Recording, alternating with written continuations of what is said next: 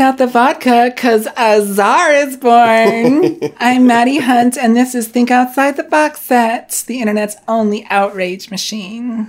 I'm Cameron DeWitt here with the hot takes. Here with the hot, hot takes. Uh, yeah, we've gotten a lot of mileage out of you incorrectly replacing I- the T and the S when you were searching for this film. I might be a little dyslexic, or at least my hands are not super coordinated. And when I was trying to find this film, I um, switched the T and the S in star and ended up searching for a Tsar is born, um, which is the less common spelling of the word czar, I think, these days, but still stands.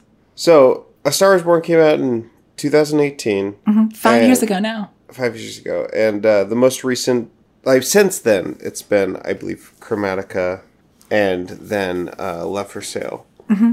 And we're doing this out of order because uh, Movies are hard. it's hard. Yeah, I mean, we've been saying, "Oh, we'll watch this movie, that movie," but I don't think we've actually watched a movie for the show since 2018. uh, when we watched Mamma Mia, maybe we watched Big Money Rustlers after that.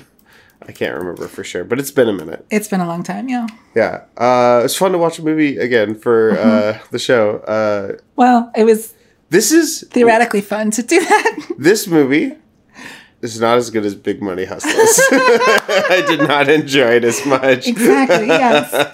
Yes. Preach, Cameron. Or Mamma Mia, of course, which goes. Oh, oh yeah, Mamma Mia is definitely the favorite, my favorite Yeah. film that we've watched. Sorry, I just show. whacked the mic. By the way, I'm just acknowledging that. God damn it! So that's gonna that's gonna sound really good for the listeners at home. Um, I love that song. expressive. Whack the mic. What? It sounded like Mac the Knife Oh, in my brain. I guess it's not obvious. they call him whack the knife or the mic. Shit. So we watched the film, and we watched it with Becca, and the idea was for Becca to join us on the episode too, but timing is hard. Timing And is hard. So uh, we'll have a little a little call in uh, from them in a little bit. Mm-hmm. But uh, yeah, we all watched it together, and we were all a bit confused about why this movie is so well liked. Yeah. Right. Yeah. Uh, more and more, I feel like a a hermit from the rest of the culture. Just like I don't understand the ways of the civilized world. Yes. What are the cishets doing out here? Like, I mean, even actually, I mean, even a bunch of gays love this movie. Like, what the fuck, gays? Come on. I I had I expected better from you. uh, gay men, I don't know. because it's just because Gaga's in it. I guess. I guess that's literally all it is. Which, I mean, I guess I find gay men baffling in so many ways. Yeah. Well, okay. So something you kept saying during this movie is this movie is clearly written by a man. And It's one of the most written by a dude movies I've seen in a long time. I I I think you may very well be correct. Um, I don't fully disagree, but I also think that a lot of the things in this movie um, are examples of patriarchal feminist desire. Um, I, fe- feminine desire, I think. I don't think it's meant. feminist. That's what I meant to say, not Those are feminist. different, those are different um, words. yeah, no true feminist. uh, uh, yeah, so I for what's in the box weekly, our weekly mini show for supporters, Patreon. Very weak. slash It's so weak. box set or something. Not to brag. It's in the show notes. But um, I mentioned uh, I started uh, and didn't finish uh, A Court of Thorns and Roses, uh, Hmm. this like fantasy smut novel. Mm-hmm. And uh, because I wanted to read some smut. And I was interested, like, what is the, you know, what's the fantasy smut being written for? You were women right interested, what, what, in the smut? Yeah. What what in smut. and yeah, it's a book I think written for women by a woman, uh for straight women by a straight woman, as far as I know. Um in a way that's similar to Twilight. And it was really eye opening in a way that I did not want my eyes to be open. Because basically, the, that story is about this uh, this woman who basically gets like kidnapped by a benevolent monster Oof. and she mm. is is able to have all of her wildest dreams without having to pursue her wildest dreams mm-hmm. and without having to be held accountable for her pursuit of those wildest dreams or take responsibility because this monster is doing it for her instead uh-huh. essentially. Mm-hmm. Um yeah she just it's it's this fantasy of having your agency taken away by the ultimate provider who in a very jordan peterson-esque way is you know a total monster in his masculinity but is able to put it aside when it matters. Um, and will like direct the monstrous the monstrous aspects of his masculinity outwards towards everyone else but not for you because you're uh, you know special Oh shit, Um, that does sound kind of sexy. See? There's just shit. this internalized misogyny. that- Shit. Yeah. So, yeah, you were saying like this is very written by a man, and me watching it, I was like, maybe. Well, the, one of the reasons I say that is because famous women writers are involved in previous. Well, we should say that this is like the fourth A Star is Born. A Yeah, fourth yeah. star is what? Four star, four born. um, uh, Tokyo Drift, etc., etc. Um, the very first one, I think Dorothy Parker is the first credited writer on the spring screenplay. Uh, the one that came out in the 70s with Kris Kristofferson and um, Barbra Streisand, Joan Didion Yeah. like was a writer on the screenplay. This one, no women involved in the screenplay. Really okay. At least according So to Wikipedia, It Truly correct? is written by. Yeah, it's Men. very much written by Yeah. and okay. which is just fascinating to be like That's a long ways to fall. it's a long ways to fall. Yeah. Yeah, and Dorothy Parker and Jen. Um, we like to think of our culture and our society as like having a linear sort of sense of progress, Yeah. but it's really not linear and it's Yeah. oftentimes not progress. And, you know, yeah, this this might be the only version of A Star is Born that um, doesn't involve any women in the writing. Well, regardless, I think I think the ideas and the fantasies in this the reason I brought up that book is because that's basically the plot of this movie. right. Basically, Lady Gaga is like uh works in the kitchen uh where she gets no respect and uh The real Rodney Dangerfield type. yeah, is um the token cis girl at a uh you know at a drag bar and she gets to perform Yes, she steals drag valor. Yeah. And, and um, she basically gets kidnapped into stardom by really by Bradley Cooper's character, who is this spiraling uh, alcoholic drug abuser uh, Mm-hmm. rock star Yeah. who goes to her bar because he's looking for any bar Yes. and then sees her perform and then decides i'm going to make you my like protege. protege trophy wife uh Mm-hmm. special person um and i think there are some moments of like i think he genuinely does experience some admiration and care for her but Mm-hmm. he's also very it, he's very he's trying to be daddy like he's he's a lot older than her uh In the movie, he seems a lot older than her. I think in real life, That he is like 11 years older than Lady Gaga, which is a significant age difference. Yeah. But not like, I will say they Massive, they did I a guess. great job at at making him look like a fucking problem. like Yeah. like I mean, he looks talks so fucking like Nick Nolte. Yeah. Like he, I think his performance is is kind of amazing considering how shitty the like writing and the ideas in the story are. Yeah. Like yeah. he does a good job bringing this character to life, and he doesn't have that kind of like roguish Bradley Cooper charm. Yeah. In the same way. Yeah, he has the kind of like monstrous, like talking gruff like Yeah. Sam Elliott. at, at one point, actually, there's this there's this moment. There's two points in the movie where Sam Elliott, who plays his brother, his older brother, who like sort of quasi raised him, who talks about him stealing his voice. Talks about Bradley Cooper's character stealing Sam Elliott's character's voice, the younger brother stealing the voice of the older brother. And I just kept thinking, like, but I think he's just talking very literally. Like, I think Bradley Cooper's character just like started talking like Sam Elliott. I I think it's supposed to be more about like stealing his music or his approach to making music or songwriting or something. right. But it works so literally Yeah. as just like you've been doing a vocal impression of me for your speaking voice It's a good- forever. it's a good impression. yeah. Like I think it's a good performance. And it's like it's so different from his singing voice too, which is interesting. Right. So yeah, like I I def like this character definitely is doing a lot of like egoizing in his like I'm going to make this person famous.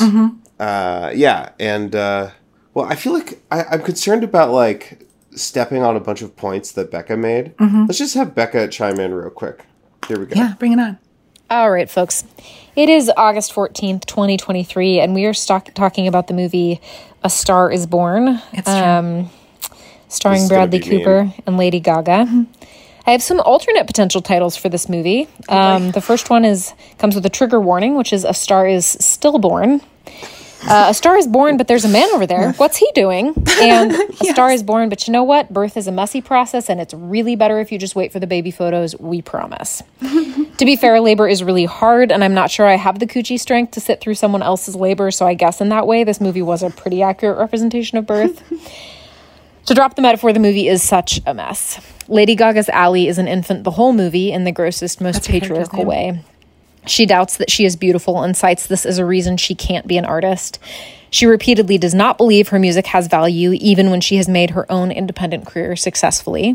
She has moments of lucidity where she kicks Bradley Cooper's Jackson Maine out of the house after he calls her ugly or where she you see her bodily react to Bradley Cooper telling her that she has lost her real self since getting her own career in pop music.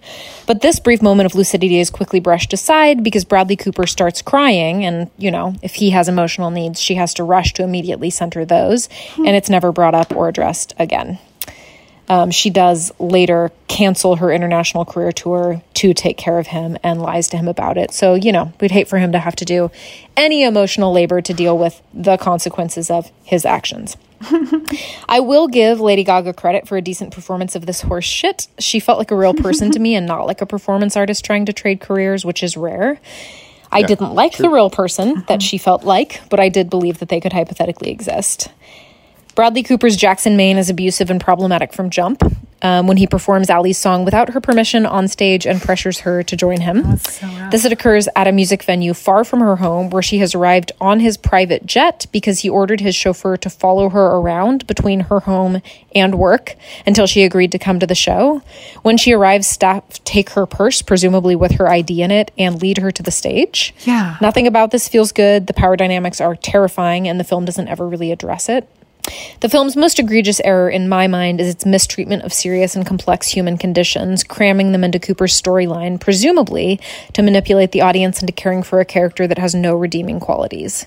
well, he does every once in a while say nice things to Ally, and he allows her to have a career, even though he throws a shit fit about it the whole time. So I guess that's award winning behavior for a human being.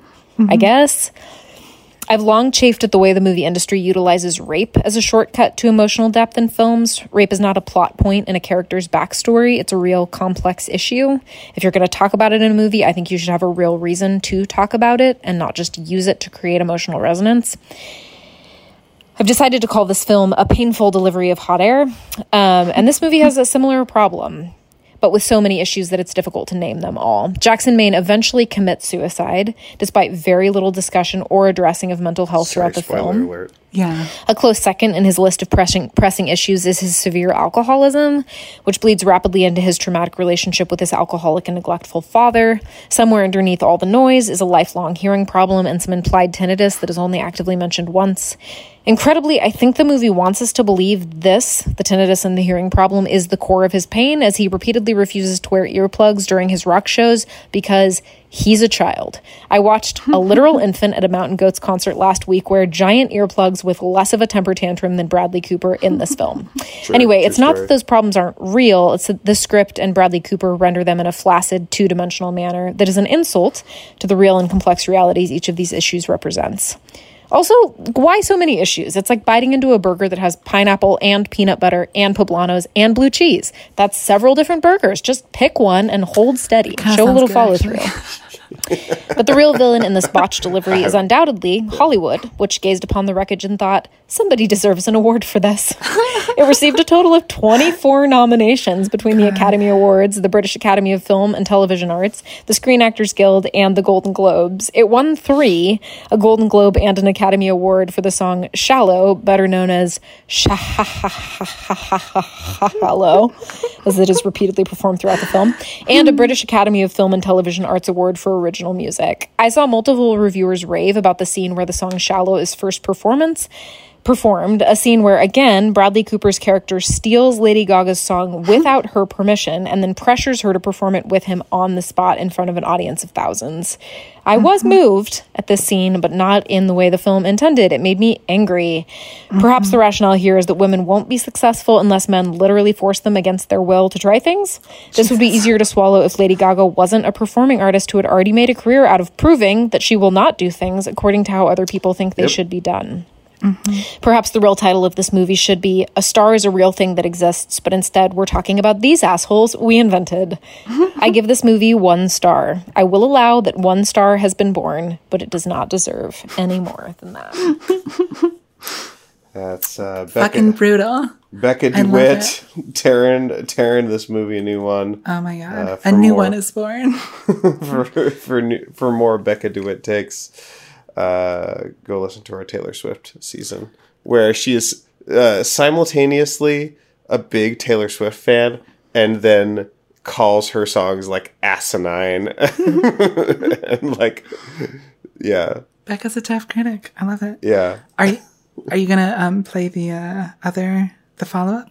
There's a follow up. Yeah, in the messages thread there was a um there was a second a second one that they sent. All right, here it is. Okay, me again. One more thing I have to say about A Star is Born. It just occurred to me that there's a couple of different pivotal scenes in the movie, three that I can think of. Two of them happen between Bradley Cooper and Lady Gaga, and one happens with Sam Elliott, who plays Bradley Cooper's brother, where Bradley Cooper confronts them and basically says the point of being an artist is that you need to have something to say. And he says to Lady Gaga, like, you've got something to say. Like a lot of people can sing, but you've got something to say. And he later says to Sam Elliott, who plays his older brother, like, I stole your music because you had this sort of platform, but you didn't have anything to say. Which is like deeply ironic because Bradley Cooper directed this movie and this movie doesn't have filmed it already anything to say. um, I mean, it says a lot, but everything that it says isn't meaningful. And the things that it's saying aren't cohesive. I don't know what Bradley Cooper thinks I should be taking away from the film. I think maybe he thinks that it's a love story about two deeply flawed people, but it's ultimately like a beautiful love story. But I don't think that. Um, maybe he thinks that artists are deeply troubled people. I'm not very invested in that as a commitment.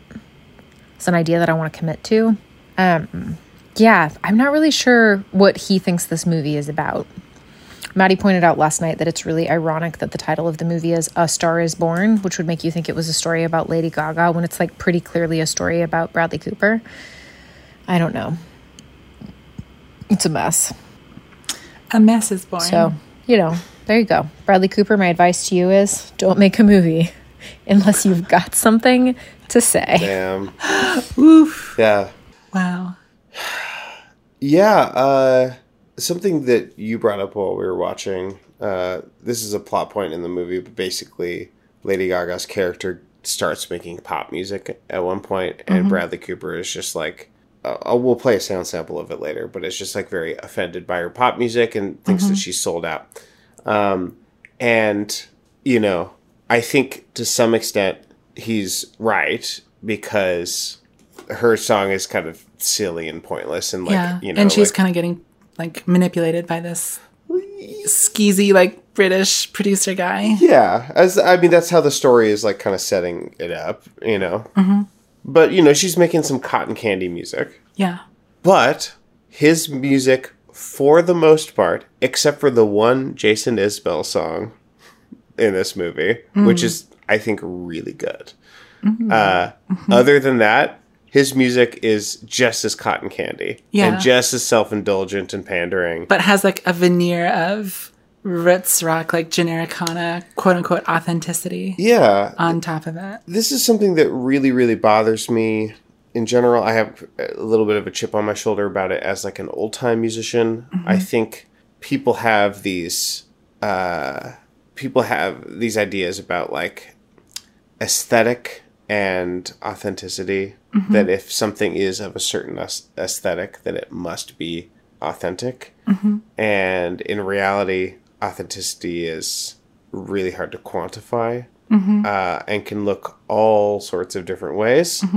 Um, one of my um, favorite old time artists is Jake Lowe, who for years has been creating MIDI arrangements of old time uh, fiddle tunes.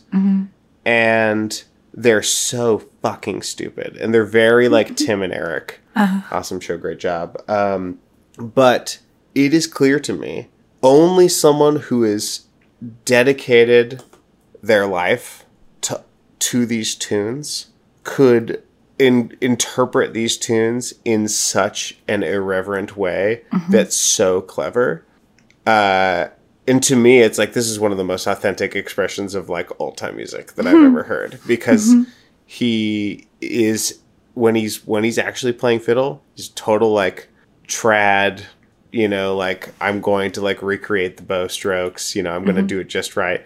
But but he also you can't make jokes about things that that are funny without truly understanding the thing that you were talking about. Right. You know, but it's like fucking MIDI files and it's jokes. So like I think most people would hear that and be like not authentic. And then they would hear, you know, uh like the Dead South or something. um, oh God. and they'd be in you oh know God.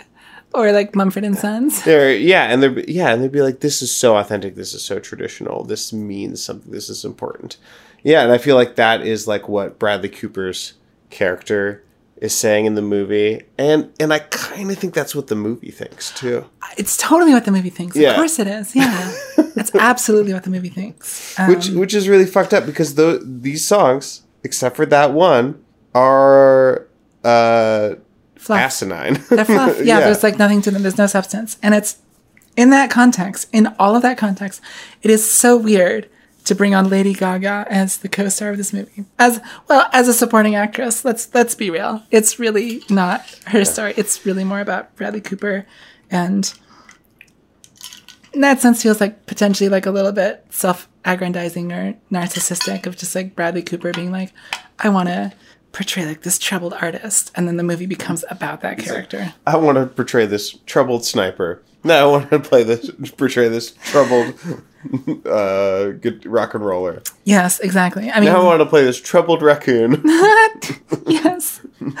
Also, I you- just heard about bipolar disorder. Have you heard about this? The IMDb trivia for this movie does say that um, Bradley Cooper, like his character, dealt with both alcohol and drug addiction. He has spoken publicly about how sobriety saved both his life and career. So, whatever that adds to it. But anyway, I forgot what I was saying, except that, like, Lady Gaga, pop Oh, Lady- music. Yes, Yeah. pop music. Like in that context of like hating pop music and think it is like so stupid and so artificial and like can never come from a, I mean, to use the, the word authentic place. Um, it's so weird to have Lady Gaga in this movie. And I want to be like totally clear. She does a fantastic job.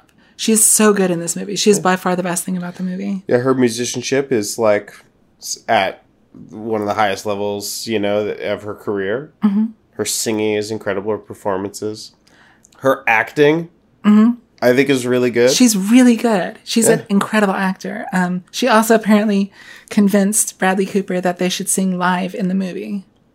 it It is not lip synced. They are singing those live. It those sounds takes. live. Yeah. Because I don't know how they would have been able to make those performances happen otherwise. Yeah.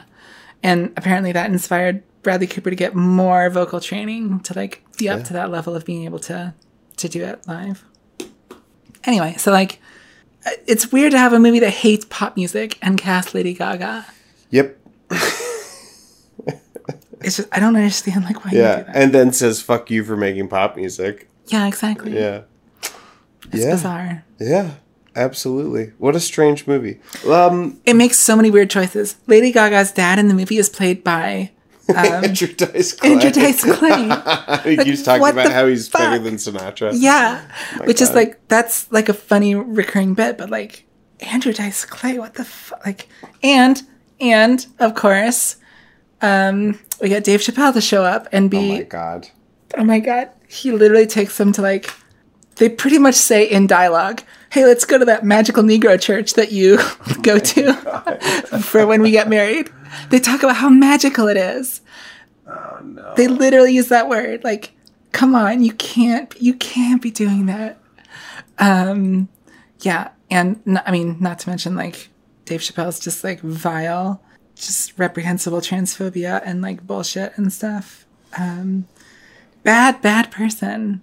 And he shows up in this movie to be a prop for the white people and to um, usher them into the, the magical Negro church. Yeah. Well, this is not a movie review podcast. It's not, This is the thing. this is a podcast about music and specifically Albums, the studio album. albums of the artists. And uh, what we listened to today is the full soundtrack album that includes 34 tracks. 34 tracks. It's an hour and 10 minutes. It includes little snippets of dialog mm-hmm. Uh, we'll see how much we actually make it through. But the question I'm interested in answering in the show is what is this music like divorced from the mm-hmm. film? Is there any substance here? Is there good mm-hmm. shit here? So that's Yeah. what I want Let's do some divorcing. Yeah, absolutely. Let- Birds do it. Bees do it. Even educated, please do it. So uh, here's the uh, first uh, the first track. This is the very first scene of uh, of the movie. There's noodling. I love it when guitar players do noodling. Oh yeah. This is he's like he's like raw dogging pills, and then he starts doing this. He loves a nice one note solo. Apparently, also according to the IMDb trivia uh, for this movie, um, the son of Willie Nelson met with Bradley Cooper every night for a year in Bradley Cooper's basement to teach him how to play guitar Oh, wow. for this movie. So, Okay. Yeah, Willie Nelson's son. Lukas was or Nelson. Oh, Yeah. that's Lukas Nelson because he's the writer, right, on a lot of these songs. Um, I guess so. He his um his the backing band for Bradley Cooper in the movie is Lukas Nelson and Promise of the Real for the performances. Yeah, look at that, Lukas Yeah. Nelson. I had no idea it was there was relation there. Okay, yeah. Uh, I, they do they do refer to Willie Nelson sort of obliquely in the movie Oh, yeah. dialogue. Like Sam Elliott's character goes out on tour with he just says he just calls him Willie. Like I've been out on tour with Willie. it all it is always weird when like famos are in a movie that like references famous things. Like Mm-hmm. SNL is in the show and Willie Nelson is in the show. Yeah. But apparently Lady Gaga and Bradley Cooper don't exist in this alternate Yes, reality. exactly. Yeah. It's weird. also, speaking of fame, the fame of Bradley Cooper's character Jackson Maine does not make any sense. Like he is he is playing like Jack White type stuff. He is playing like roots rock. Some of it is like very like dad rock type stuff. And he is a Gen Xer. And yeah. it does not make sense for him to be selling out like the forum in LA. Just like tens, dozens of thousands of people coming out to see him. Like maybe if he were a boomer, maybe I could see that. Like like Lynyrd Skynyrd crowds or like um I guess even like Willie Nelson's like a good touchstone for that. Um that kind of stuff. But for his generation, his age, it does not make sense for him in this movie to be this famous. Yeah. Agreed. Yeah, I wish. Yeah, in this movie there was something about like his fame, sort of like He's like a stadium rock, like roots rocker. Yeah, Th- Yeah. there, there's a bunch of stuff in this movie that seems like it's transplanted directly from the um, the movie from the 70s. Like that Uh-huh. would make sense in the 70s. You know, you have like the band or sure, um, sure. a bunch of other examples, but like Yeah, so a lot of it just like doesn't make sense in this in this world anymore. Yeah. Well, let's hear uh, a little bit of Bradley Cooper's uh, first real song in, in Mm-hmm. the movie.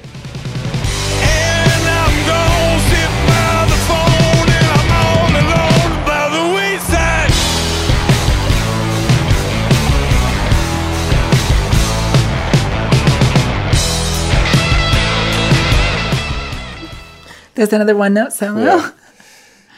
Uh, I think this song sounds good, and I think the way it's mixed in this like live performance way Mm-hmm. is good.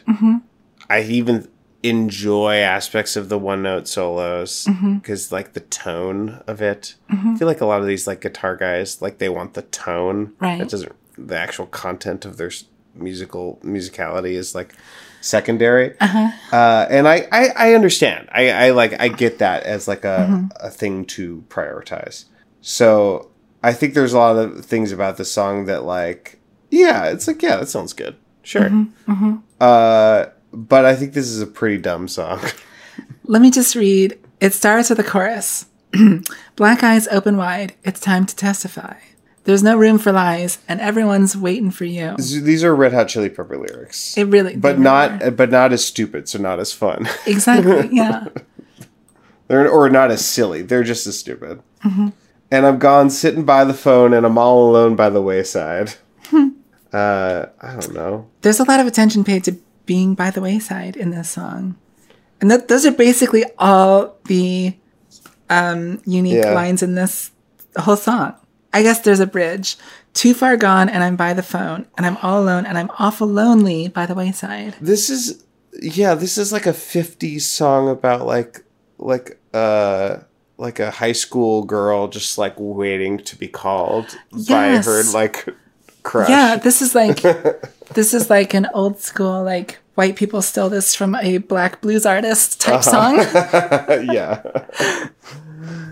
and Uh, the lyrics would like be a lot better in that genre. Well, um, we're not going to listen to every track because there's 34 of them, but we can hear just like a little bit of. Uh, uh, I gotta hear some of the dialogue let's ones. just yeah yeah yeah. Um, okay, so here is they're they're at the bar and Lady Gaga's about to come on stage. Hey, is this a drag bar? Yeah, Papo. Yeah, yeah. But, but look, we do this every Friday nights. Yo, it's crazy. It's so lit, though. She used to work here as a server. But tonight, the only thing she's serving are some fabulous French live vocals.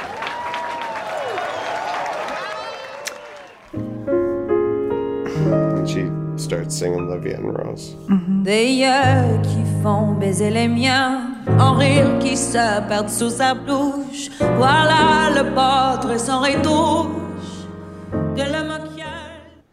Uh, and this is the scene where Bradley Cooper like becomes infatuated and mm-hmm. decides to pluck her out of her normie, meaningless life, mm-hmm. doing music for fun. with with a bunch Doing a of freaking service job. gays. Get rid of these gays. It's time to be famous with normal people. As, as confusing as that as this movie is, you know, and I do like that was the most entertaining part of the movie is just hanging out with some drag queens being charismatic, mm-hmm. even though I felt like they're kind of being appropriated. very tokenized. They were Yeah. being very tokenized. Yes. Yeah, yeah. In, in a way that feels kind of like on brand, on brand Gaga. Mm-hmm. Uh, well, what uh, what else should we talk about here? Uh, we yeah, Levy and Rose. We don't need to hear more of that. Um, Maybe it's time. What is that song? We definitely need to listen Yeah. to parking lot dialogue. let- let's do maybe it's time. This is the Jason Isbell song. oh, song. okay, yes. So Jason Isbell is like an alt country songwriter, and he's a great songwriter. Him and like Ty, uh, Tyler Childers like are like some like cool people making country music. singing. They actually they have something to say.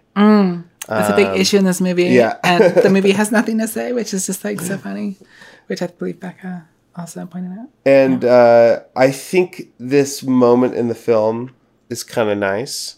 Uh, I wish they had done the whole song. There's not a Mm-hmm. whole lot of entire songs.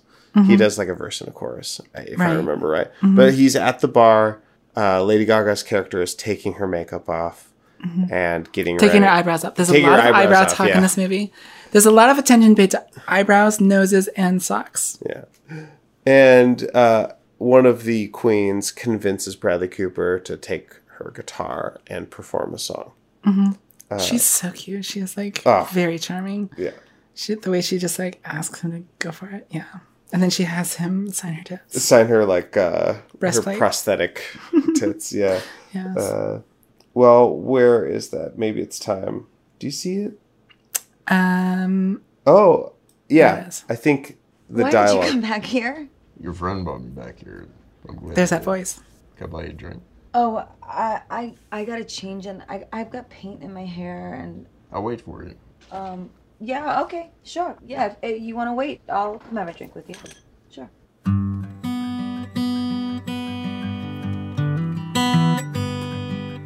Maybe it's time to let the old ways die. Maybe it's time to let the old ways die. Takes a lot to change a man. Hell, it takes a lot to try. Maybe it's time to let the old ways die.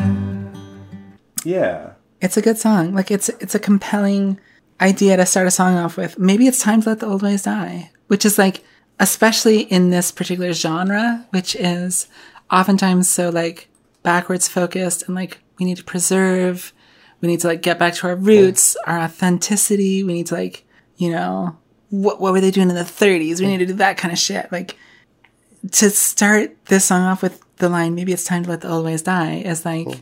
a really powerful like beginning And I, I'm not surprised. I'm not surprised that Jason mm-hmm. Isbell, you know, like looked at this song at this at this movie and was like, "I'm going to write a song about the ways that we cling to tradition because we're afraid of death." You mm-hmm. know, the next verse is, "Nobody knows what waits for the dead. Mm-hmm. Some folks just believe in the things they've heard and the things they've read. Nobody knows what awaits for the dead." Um, Nobody speaks to God these days. I'd like to think he's looking down and laughing at our ways. and then verse 4 like blows everything wild up when i was a, when i was a child they tried to fool me said the worldly man was lost and that hell was real well i've seen hell in reno and this world's one big old catherine wheel spinning steel like it, it breaks the form it references a fucking catherine wheel which is a potentially apocryphal like medieval torture device um and yeah and and like asserts that hell is in reno Yeah. yeah, Jason Isbell is a good songwriter.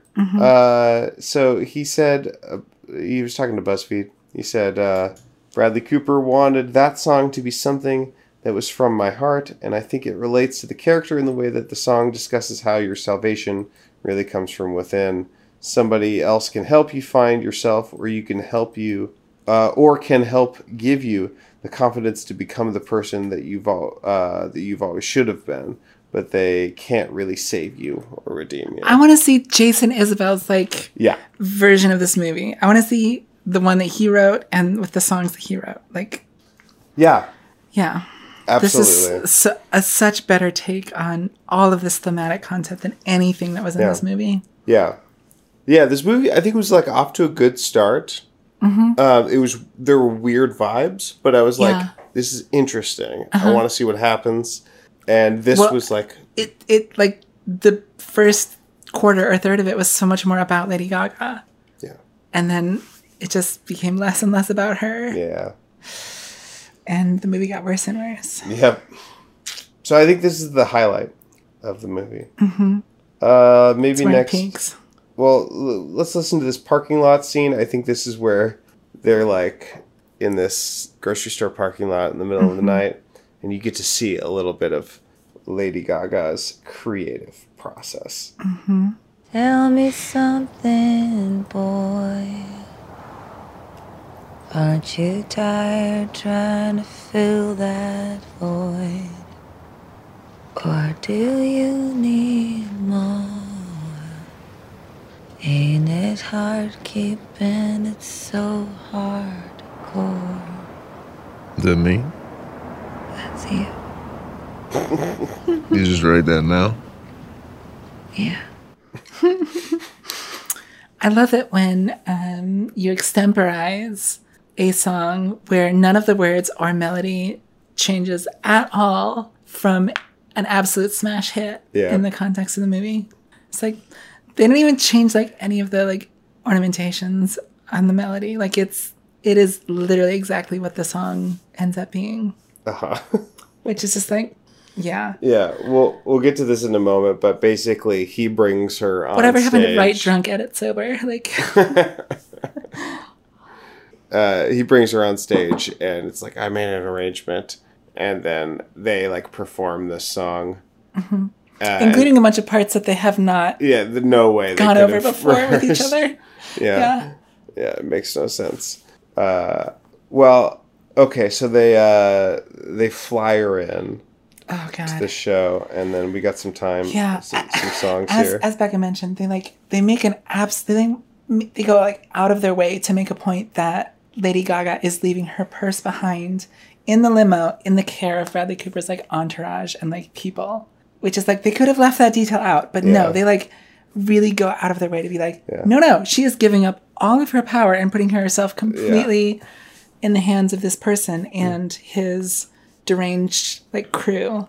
which which could be powerful and meaningful or something to say if the movie had something to say about that And as opposed to just sort of endorsing that Yeah, and if the movie like recognized how big a step that is and like how horrifying that could be. yeah Like it, it it kind of reminds me a little bit of um, Barbarian, this movie that um, came out a year or two ago that um, caused like something of a stir um, for some like absolutely wild shit that happens in it. But the first like 20 to 30 minutes is a really weird vibe because I was watching it. I was like, this is the most written by a dude movie I've ever seen.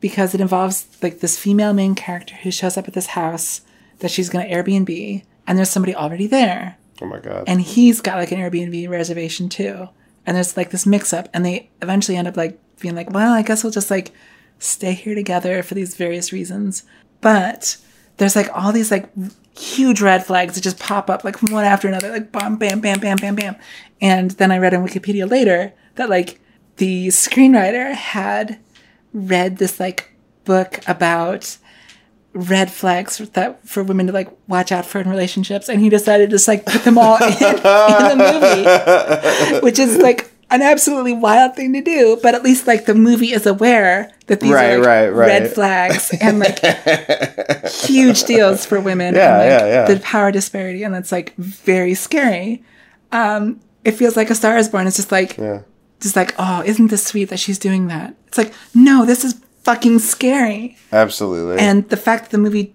doesn't recognize that it's scary is um, unconscionable. Yeah, um, yeah, absolutely. Yeah, Lady Gaga's resistance doesn't feel.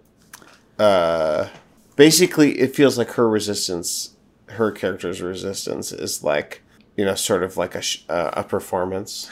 It feels very baby. It's cold outside. Yeah, don't make me sing. You know, Yeah, like she's upset, but it's like for her own good. Mm-hmm.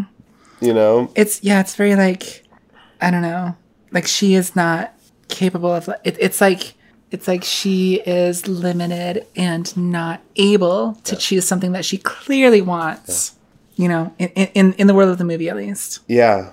Yeah, it's yeah, it's uh, upsetting to watch, and it's upsetting to watch that the movie doesn't really. the movie just sort of like tacitly endorses all of these dynamics, and isn't like this is fucked up. Uh, well, okay, here's another song.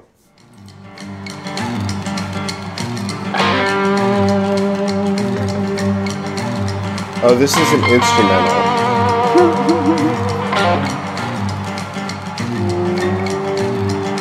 Some, this is mostly noodles. Noodles have been really delicious. It's not not just that. I mean, it's it's fine. All right. So Sometimes even bad noodles are good. then then he he goes on to play the song called Alibi, which basically the idea of this song is um I know I'm bad at communicating, but you should just believe everything that I say 100% of the time because if I was lying to you, it would be a really good lie. Ain't nothing meant to last. I ain't lying. Without an alibi.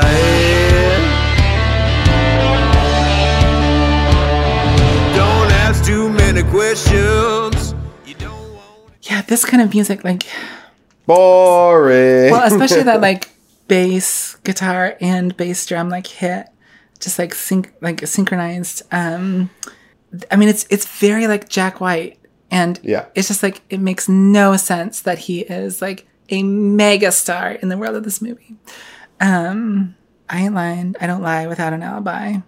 It's, I think it's meant to kind of be this like cheeky, kind of like cute, like, um, thing, but it doesn't really pull that off. yeah, it's not cute to me. Yeah. Um, okay, so then she's on the side of the stage, and then they have this Here it interaction. goes. Yeah.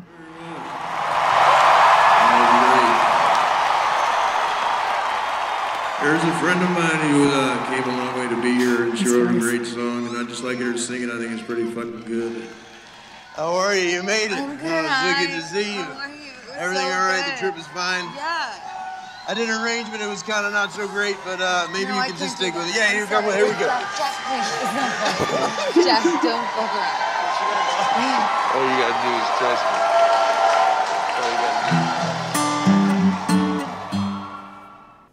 That's like a little cut down. I think he says like I'm gonna play it either way. Mm-hmm. Oh, this soundboard app is just quitting automatically. That's what's going on. I thought good. I thought it was my fault.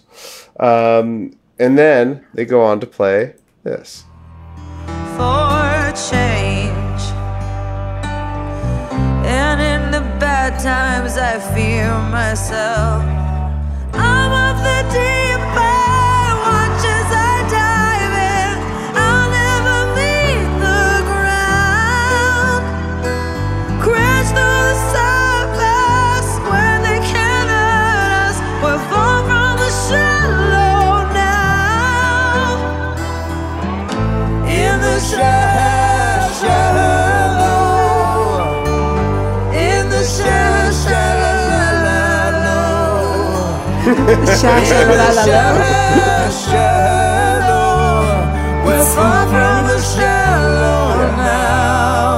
This song is really pretty and it is absolute nonsense.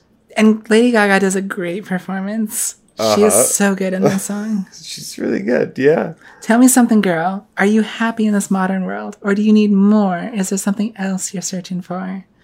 And then the refrain I'm fallen. In all the good times, I find myself longing for change. And in the bad times, I fear myself. I do like the, the throwing away rhyme scheme. Yeah. Refrain. So some of those moments are good. And and yeah, like I like the prosaic, you know, verse that she you know, sings, "Tell me something, boy, aren't you tired trying to fill that void?" I don't like that. Those lines very much. Uh, or do you need more? Ain't it hard keeping it so hardcore? That's a good line. Ain't it hard I think that so line is good. Yeah. yeah. trying to fill that void feels very um stating like saying rather than t- like telling Sure, rather than sure. um Yeah. showing yeah Uh, but this this chorus is kind of confusing to me. i'm off the deep end which is like we know what that word what Right. that phrase means that means you're crazy Right. off the deep end watch as i dive in i'll never meet the ground Uh, the ocean floor. the ocean floor crash through the surface where they can't hurt us the surface is where they can't hurt you Yeah. we're far from the shallow now like none of that makes like any like doesn't hang together at all in Yeah. any way like You're like totally incoherent imagery Are you looking for some sort of like salvation in like like who's trying to hurt you? Is it good that you're in the deep end? They're off the deep end. Off the deep end? Yeah. And, and then the the like we're far from the shallow, but then they say in the shallow, yeah. and and the that's what the song is called, Mhm. shallow, as in like shallow water, but they're that they're not in, but they they say that they're in it. Mhm. It doesn't make any sense. This is kind of a badly written song. It's a bad and it's um I mean, in the, the universe of the movie, it is like extemporized a lot of it. Like it's made up on the spot. Or she's like kind of just singing something that she like a half sort of written fragment that she's been working on before and um and then sort of like combines it with just singing to Bradley Cooper about how it's hard to keep it so hardcore, which so that totally makes sense. But the fact that they don't develop it, they don't like edit it, they don't change anything, they just like go they go with it's a very like Ginsberg like first thought, best thought, like approach to songwriting, which predictably does not rate for a great song. Um, this is not how bodhisattvas write songs. No. Um, okay, so there's a song called "Music to My Eyes," which is just sort of like uh, a joke. Mhm. It's kind of an absurd. oh, Maybe we can at least Do listen it, to a do sample. I want to play the This is in the to movie. your heart. Sing you a song that you feel. I don't remember. Whoa. Love, let your music be mine. Sing while I harmonize. Let your melodies fly in my Maybe it was like over a montage or something. It was Yeah. not performed in the it was not diegetically performed. Yeah, I don't really. This song feels kind of like a throwaway song. I mean, it's very just like, isn't it fun to talk about things in terms of synesthesia? yeah. Like Lady Gaga's verse, your voice is quite a view. I heard a song and then I saw you. I learned the lyrics and knew you were mine, danced the horizon with you. Uh, maybe we should listen to the next like big song. Should There's we- like a pretty fun, like hot line here. Oh, I want to sing you a sunrise and be the dawn I know will move you. I'd like to be the strings on your guitar. Touch me and play what you feel. Yeah, good. That's kind of hot. Yeah, I'm into that. yeah. I don't think I was in the film. I don't think it was at all. No. Well, should we listen to "Always Remember Us This Way"? Yes. Uh, and I thought that this was going to be like the song that comes back in the finale of the Right. movie and like becomes the tearjerker. And it's like, instead, it's a worse song. yeah. Uh, listen to me. Here's what you're gonna do. You're gonna do the song that I sang when I wanted you to remember. This is what I said. I always, you promised me you were gonna do it. I had to turn on subtitles for this movie. Always remember us this way. Bradley Cooper is so mumbling.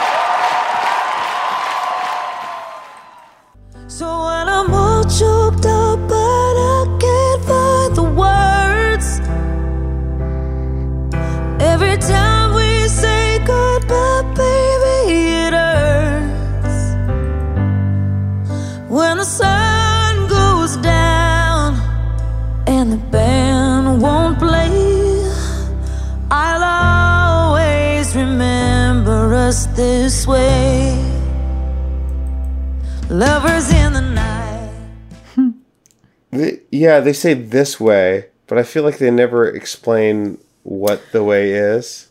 I mean, I think Except it's in for the, the verses. Arizona sky, I I, think it's like I think it's kind of an implied colon. I'll always remember us this way: colon. Lovers in the night, poets trying to write. We don't know how to rhyme, but damn, we try. But all I really know, you're where I want to go. The part of me that's you will never die. All right. Which is ironic, actually. That line. Yeah, he does die. He dies. Yes. Yeah, he he kills himself.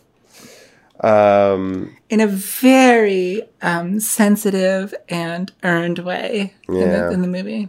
It's like, thank God they did that. I said when that happened, this movie is, has a little bit of like the room Yes. vibes. really like, Like- they'll miss me once I die. That's the only. Thing. Then they'll be could- sorry. yeah. Yes. Yeah. Which is uh yeah, it's a bummer. Mm-hmm. Um okay, so then right after this song there's a pivotal moment in the film Mhm. where I believe the the like manager or record record executive for Jackson Maine uh, confronts Lady Gaga's character, Mhm. and I'm looking for it. There it is. That was unbelievable. Thank you. That was unbelievable what you did up there. Thank you. I don't know if you know anything about me, about where I've come from. I'm Rez Gavra. I know who you are. What you have right now goes way beyond just this. And the question to you is, what do you want? I I don't I I, I don't. I gotta talk to Jack. So, this is weird because it's unclear. Okay, first of all, the actor's name is Rafi Gavron. Yeah. He's playing a character named Rez Gavron. Yeah. As far as I can tell, the actor is not playing like a thinly fictionalized version of himself because he is an actor, not a music producer. Okay. Okay. I was wondering. So it's not like a, th- a thinly veiled like version of himself, which would be weird anyway. Um, but also like I think it's also unclear like why he's hanging around in that moment. Is he just kind of like at that show? I don't know if it's established that he's like associated with Jackson Maine in any way. right. And they don't seem to have much of a relationship or like they don't there's at least two moments in the movie where they are left alone, the two of them, and they just have like these awkward conversations about like socks. It's really weird. It's like these weird like comedy beats. Um so it's yeah, it's like really it's kind of an odd moment and some weird dynamics and stuff. Yeah. Uh absolutely. Okay, so that's that's sort of like that's the moment where she gets her own career that's sort of separate from him. There's this weird scene where like she talks to him about it and then he like pies her in the face. Oh god. Uh That and so weird. It's sort of played off as like this is cool and fun and like and she's like kind of trying to like downplay like and minimize like oh you're so jealous, you know? Mhm. Uh, but then it never really gets brought up again. Yeah, exactly. Yeah, it's kind of He's yeah. very clearly like being a spoiled little baby and acting bad. And that is never really resolved. well. So she plays SNL hmm um, with Alec Baldwin. With Alec Baldwin, Who makes a cameo. yeah. Uh, and this is the song that she sings. You look so good in those jeans.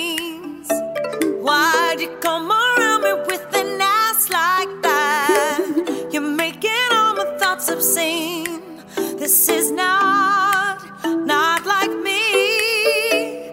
Why you keep on texting me like that? Here's the chorus again. Not like me.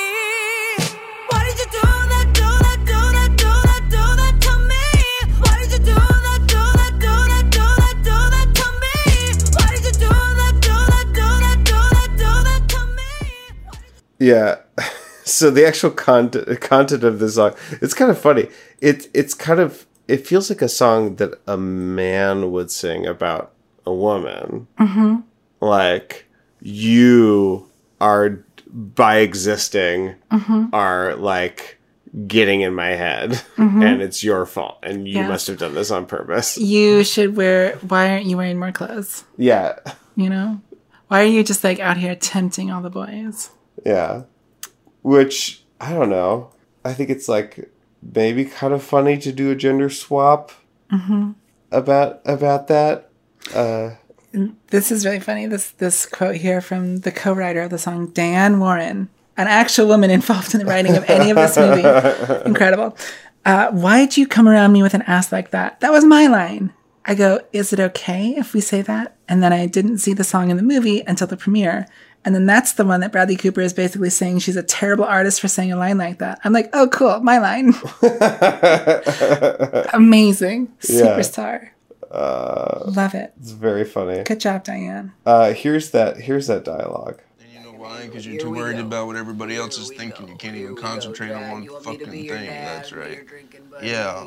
Yeah, you couldn't be my dad if you fucking tried. I don't He had wanna- more talent in his fucking finger than you had in your whole fucking body. So don't even fucking go there about that, all right? That's over the fucking line. Why don't you have another drink and we can just get fucking drunk until we fucking disappear, okay? Hey, do you got those pills in You're your pocket? You're just fucking ugly, that's hey, all. Hey, you got. I'm what? You're just fucking ugly. Get the fuck out! Get out! I said get out!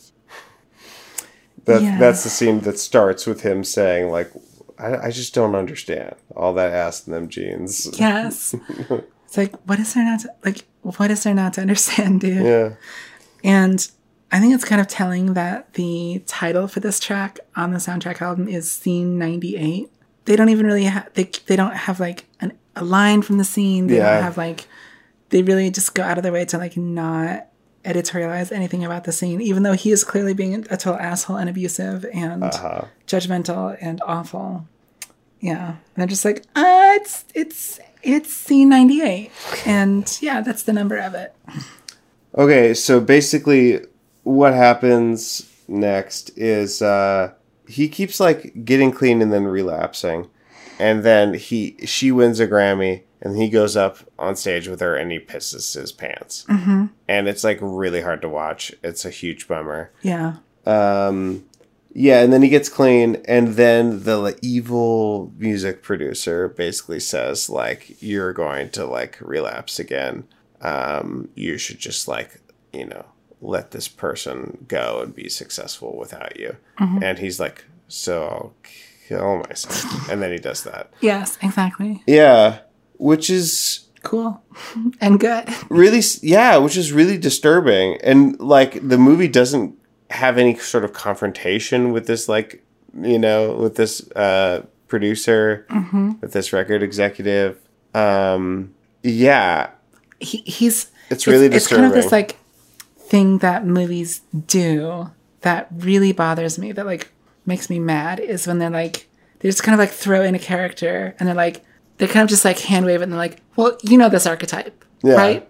So you, you hate him. E- and then let's go go on. Yeah. You know he's evil. He's a he's a slimy music producer. And there's like well he doesn't he's not established in the movie as being slimy. Yeah. He is not like the only reason we have to dislike him is that the movie's like, well, he's this type, you know? right. And so therefore we automatically hate him. yeah and he's also the only person making any sense in this movie like there's this Yeah. scene where like she does her like first like solo performance and she doesn't like include her dancers Mhm. and he's like why didn't you include the dancers and she's like i think just think it would be better if it was like just me you know it's like more me it's like what the fuck you have professional like you have backup dancers Mhm. that's cool Yeah. they're workers who are gonna like make you look good Yes. Their because job is to make you like look good. looking at dancing. Yes, exactly. Uh, And then also he's the only one who dance like music. Yes, exactly. He's just making dance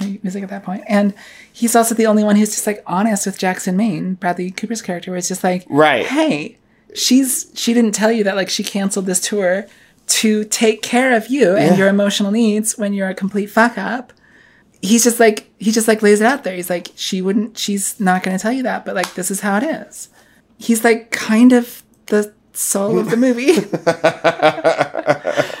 and we're supposed to hate him just because Because like he's the only one who's admitting this is mu- the music industry. Yeah. We're here to like make money and stuff, and that's Mhm. like how this works. Mm-hmm.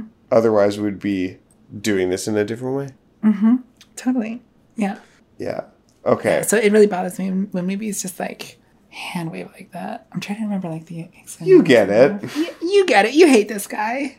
Yeah. I think what we should do is we should listen to Sam or uh, Sam Elliott give the uh, little music theory corner moment Yes, of the movie. I love this. And Let's then we should listen to "I'll Never Love Again," Okay. Yes. which is one of the most upsetting songs in the film. Mhm. Okay, uh, here is that music theory corner. Any second now. Any second. Oh boy, here, here, Here it comes. Here it comes. Keep waiting. Jack talked about how music is essentially 12 notes between any octave. Mumble, mumble, mumble. 12 notes and the octave repeats. It's the same story, told over and over, forever. All any artist can offer the world is how they see those 12 notes. That's it. he loved how you see them. Thank you for being here tonight to honor my husband. These are two different He different wrote a song for me. I'd like to sing it for him tonight, and with your help, maybe I can. Thank you. Yeah, so basically the subtext is fuck microtones, fuck any non-Western system of like harmony or, you know, notes or anything. Yeah, I I'm pretty sure that that scene was like inspired by this Igor Stravinsky quote, Mm. where uh, he said, "I know that the twelve notes in each octave and the variety of rhythm offer me opportunities that all of human genius will never exhaust." And I think what he's saying is that within this context of Western music, there are infinite possibilities. Mhm. And like, I'm cool with that. Yeah, Which is a legitimate thing to say. right. Which is very different to say than this is all that music is, is these Music 12. is essentially 12 notes between Yeah. any octave. Yeah, or if you're Bradley Cooper, one note per solo. Yes, get his ass.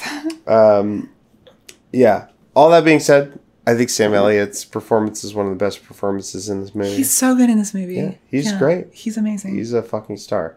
All right, here's he was born in this movie. here's the song "I'll Never Love Again." Oh God, fuck this. sung sung by a character who by who should just be relieved.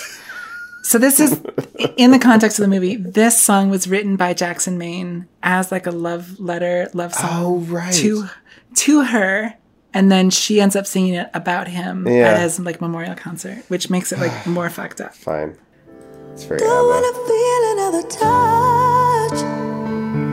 Don't wanna start another fire.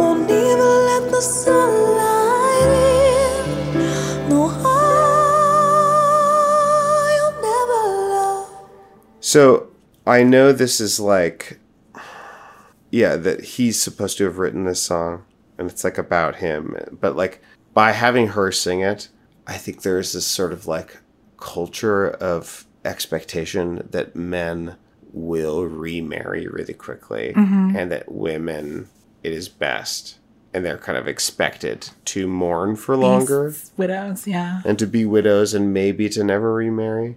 Um, or to never love again. or to never love again. Yeah, and I think that uh, I think that messaging is kind of fucked up. Kind of fucked up, Yeah, yes. because like the men, it's like, well, yeah, you should maybe give yourself time to grieve. Yeah, maybe don't just like try before to you have rebound Yeah, have some other lady do all your emotional labor. before you find another bang maid. Yeah, which is which is a very useful term from It's Always Sunny. it really encapsulates how a lot of men approach relationships. it's it's it's one a man needs a maid. yes, exactly. It's uh it's one of those terms that you uh you've used twice in the last two weeks and you're like, I have to say where this is from. Just Wait, did I say it on the last episode? I, I- thought I, I thought I mentioned it when we were watching the movie. Oh, maybe you watched it in the movie, yeah, or maybe you mentioned it, yeah. Yeah. But um, it's just like such a such an upsetting term that I have to like kind of put it in context of like, yeah, this is a show about just absolute, just like the most depraved people on the planet, and, and the way their masculinity works Oh is just like really revealing about um, mainstream cisgender heterosexual masculinity of just like viewing wives or partners or girlfriends Yeah. as bang maids. it's like, oh, it's like a maid you can bang. But yeah, th- this this sucks uh having her sing it because I feel Mhm. like it's sort of reinforcing this idea that like the correct thing for women to do is to not to never love again. and it's so extreme like it like it it starts from the title is i'll never love again. And then the chorus don't want to feel another touch.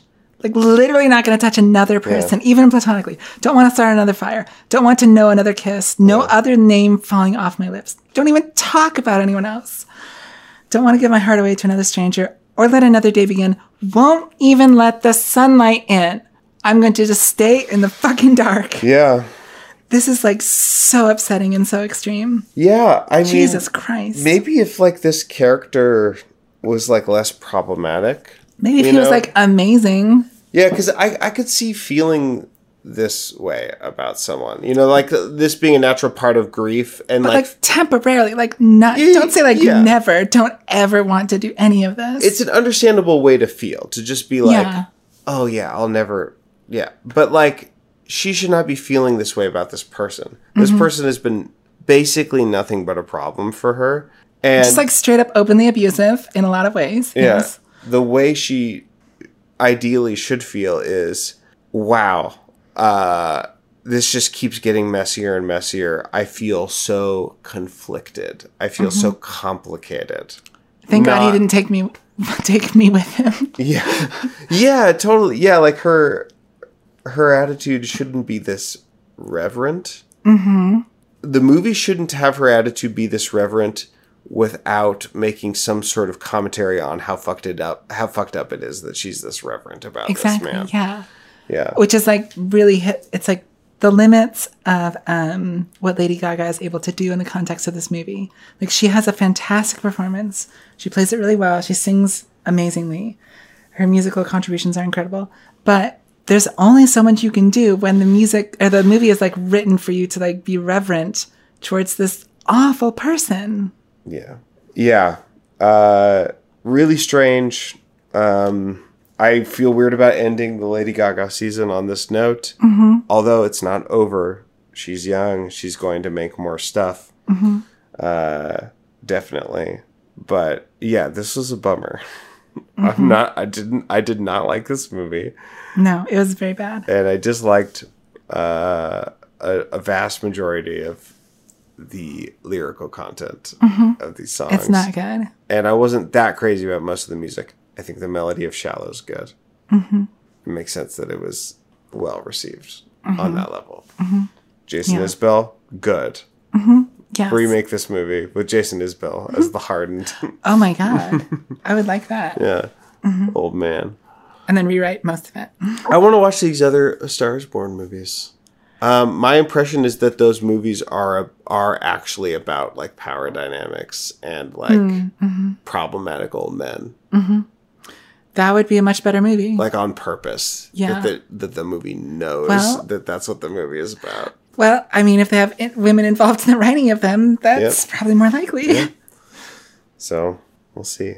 But yeah, this this movie feels very like, oh, we're in a post-feminist world where like all the problems of misogyny and like power disparity have been resolved. So let's what can we do from there? It's like very like end of history. Like now what do we do? type perspective, which is such bullshit.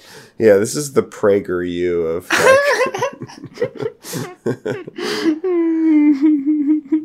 movies about women in the music industry. Totally. Yeah. Yeah. Oh my god. Ah. what a bummer. What a bummer. Is bu- is bummer is that homophobic? Is that have we talked about this on the Oh, show? shit. Is that where that comes from? I don't know.